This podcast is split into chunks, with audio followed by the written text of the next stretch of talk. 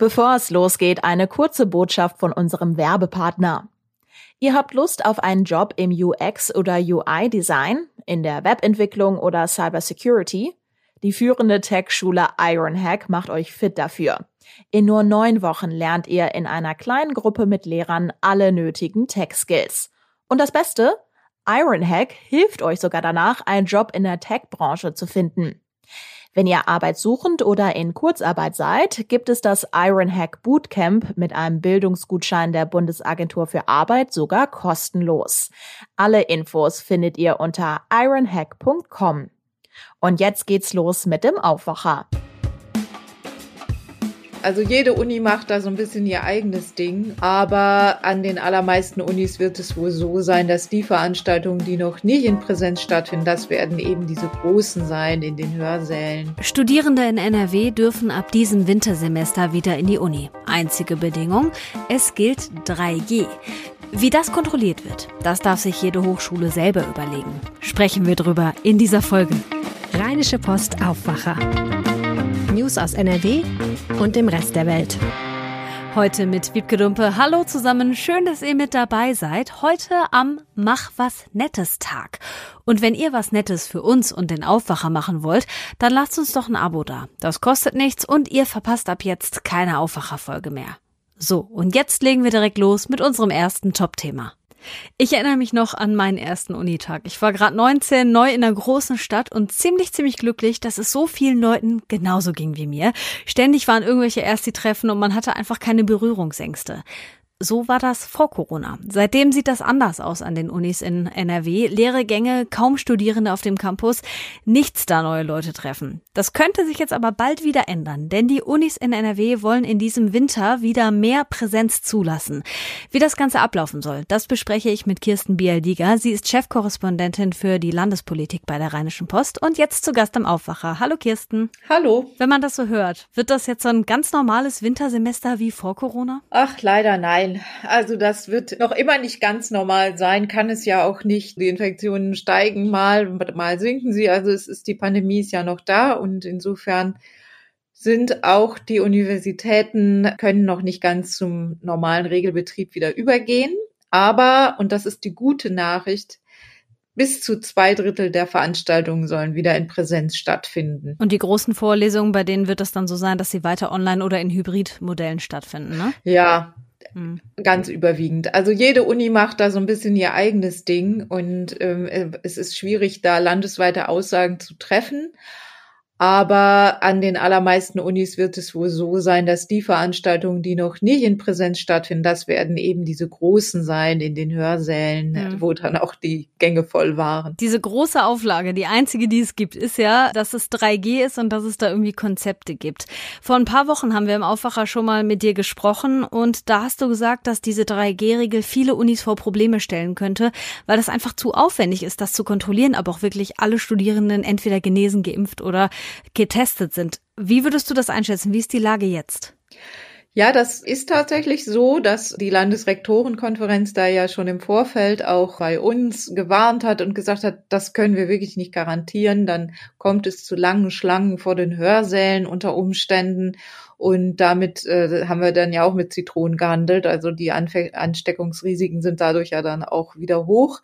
Also ist es so, dass die Landesrektoren und die Landesregierung in Gestalt der Wissenschaftsministerin sich darauf geeinigt haben, dass die Landesregierung eigentlich den Universitäten es überlassen will, wie sie nun den Zugang regeln. Und das Einzige, was sie sagen, ist, es muss eben 3G sein und es müssen stichprobenartige Kontrollen stattfinden, ob tatsächlich 3G eingehalten ist. Und wie diese Dinge jetzt gewährleistet werden können, da hat sich jede Uni in den vergangenen Wochen ihre Gedanken gemacht und das Ergebnis sind tatsächlich 20 verschiedene Modelle in Nordrhein-Westfalen, wie der Zugang in den Universitäten in Pandemiezeiten jetzt geregelt werden kann. Wahnsinn, also ein bunter Flickenteppich. Können wir da mal ein paar rausgreifen? Also vielleicht hast du so ein paar Unis als Beispiele, wo was wie gilt und wie das organisiert wird? Ja, also an der Uni Köln, da gibt es so eine Art Plakettensystem. Am Anfang müssen sich alle registrieren in den Eingängen der Universitäten und kriegen dann eine Plakette auf ihren Studierendenausweis geklebt. Andere machen das ein bisschen, sie nehmen das Boarding-System an den Flughäfen zum Vorbild und machen so eine so richtige Registrierungen offenbar auch digital. Also jede Uni hat ihr ganz eigenes ausgeklügeltes System. Jedenfalls gab es bisher, und das Semester läuft ja schon jetzt ein paar Tage, keine Probleme, sagte heute der Leiter der Landesrektorenkonferenz. Ich habe auch von einer Uni gelesen, die das so ein bisschen mit Bändchen machen, irgendwie in verschiedenen Farben. Das fühlt sich so ein bisschen an wie auf dem Festival. Das ist ja auch mal interessant. Du hast sie gerade schon angesprochen, die Landesrektorenkonferenz. Wie stehen die denn dazu, dass jetzt an den Unis endlich wieder was los sein wird?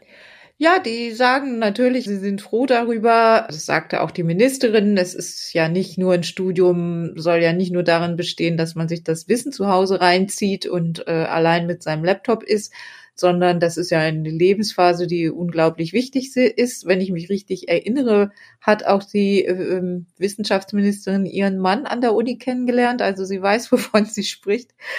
Ja, und da sind alle sehr froh, aber sie sagen eben auch, äh, es wird noch nicht so die Normalität wieder herrschen. Und ganz ehrlich, also wenn ich mich umhöre unter Studierenden, dann gibt es doch tatsächlich auch einige Fachrichtungen, die nicht so viel Präsenz planen. Also es gibt durchaus immer noch Studiengänge, da sind die Präsenzveranstaltungen rar gesät. Ja, ich könnte mir vorstellen, dass es für die Unis ja auch ein bisschen schwierig ist, abzuwägen zwischen Sicherheit und ähm, wir lassen wieder studentisches Leben zu, weil man ja immer alle Seiten mitsehen muss. Also einmal, dass es natürlich auch Konsequenzen hat, wenn man eben nicht in diesen Austausch gehen kann und nicht mit Leuten sich unterhalten kann über das, was man da lernt und Freunde oder vielleicht auch Partner und Partnerin treffen kann und halt eben der, der Corona-Schutz. Ja, das, da hast du sicher recht. Aber auf der anderen Seite muss man sehen, was in anderen Bereichen des Lebens schon des öffentlichen öffentlichen Lebens schon wieder möglich ist. Also wir sprechen von Partys in Clubs ohne Maske, ohne PCR-Test.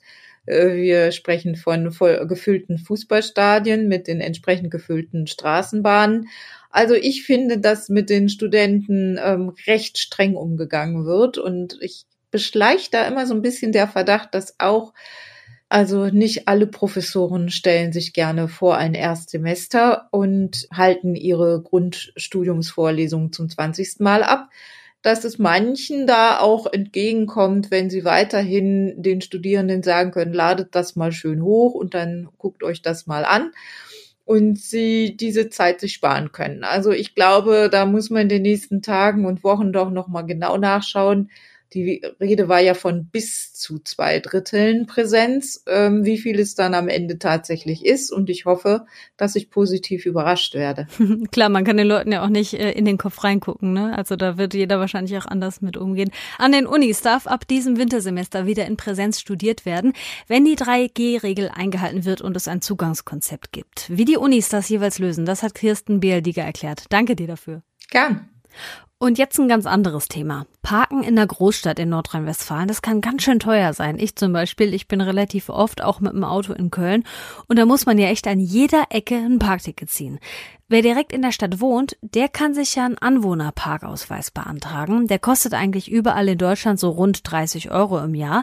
Damit ist aber bald Schluss. In Tübingen zum Beispiel sind die Preise schon jetzt um bis das Sechsfache angehoben worden. Warum das so ist und wie das bei uns in Nordrhein-Westfalen aussieht, das weiß NRW-Reporter Viktor Marinov. Hallo Viktor. Hallo.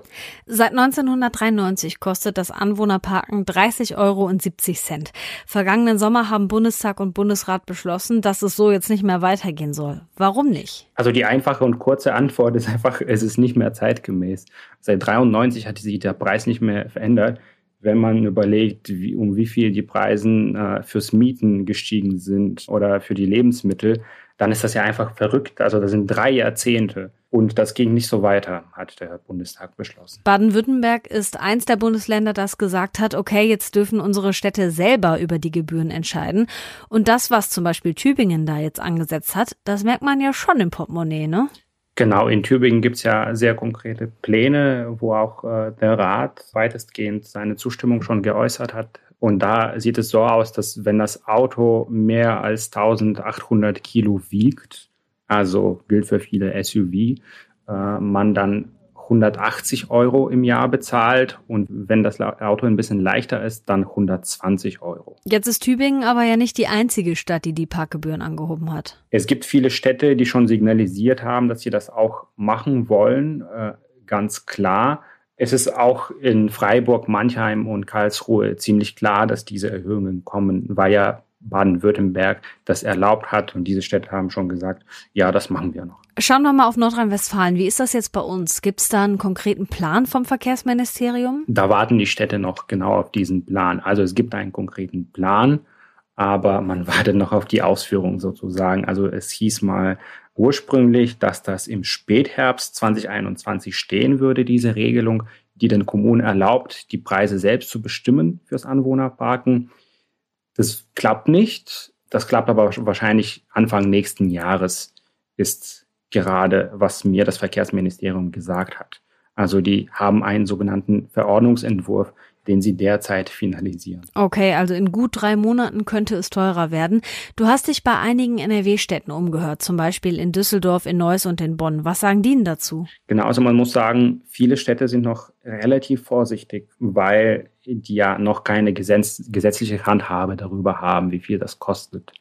Aber man muss auch gleichzeitig sagen, es gibt schon sehr konkrete Pläne, zum Beispiel in den Städten, die du genannt hast. Also Düsseldorf, da hat mir ein Sprecher gesagt, dass die gerade ein Konzept erarbeiten für das Management von Parkräumen, so nennen sie das.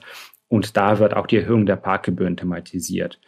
Und der hat mir auch gesagt, es kann auch sein, dass es da auch in Tübingen davon abhängt, wie groß das Auto ist oder wie schwer das ist. Also SUV-Fahrer können theoretisch mehr zahlen. In Neuss ist es so, dass die Stadt sagt, wir erhöhen äh, die Parkgebühren wahrscheinlich schon aber nicht für SUV. Also die sagen, wir wollen jetzt nicht äh, verschiedene Fahrer unterschiedlich behandeln und dafür haben wir ja auch gar keine Rechtsgrundlage. Aber teurer wird es wahrscheinlich schon werden. Und in Bonn heißt es auch, dass die warten auf die, auf die Regelung äh, vom Verkehrsministerium.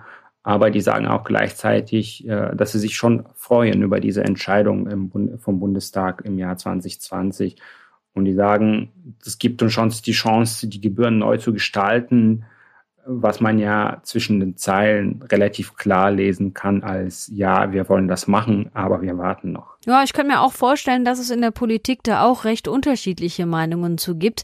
Die einen, die das gut finden natürlich und die anderen, die das eher nicht so gut finden. Was sagen die verschiedenen Parteien dazu? Also das ist ganz interessant. Es gibt eigentlich relativ breiten Konsens darüber, dass diese Gebühr nicht mehr zeitgemäß ist. Also das sehen Politiker aller Parteien so, dass dieser Preis, der sich seit drei Jahrzehnten nicht geändert hat, jetzt mal geändert werden könnte, aber vielleicht nicht muss. Die sagen, die Kommunen sollen das aber selber entscheiden dürfen. Also die freuen sich, dass es diese Möglichkeit gibt. Ähm, die CDU sagt da aber allerdings, dass man so eine Debatte wie in Tübingen äh, über die Größe der Autos nicht führen sollte. Die sagen, es macht keinen Unterschied, ob wir jetzt über ein SUV reden oder um ein normales, in Anführungszeichen, Pkw. Und das findet auch die SPD so. Die sagen aber ganz klar, dass die Gebühren aus der Zeit gefallen sind fürs Anwohnerparken. Ein bisschen weiter gehen die Grünen Sie sagen ganz klar, wir würden höhere Gebühren begrüßen, auch für SUV.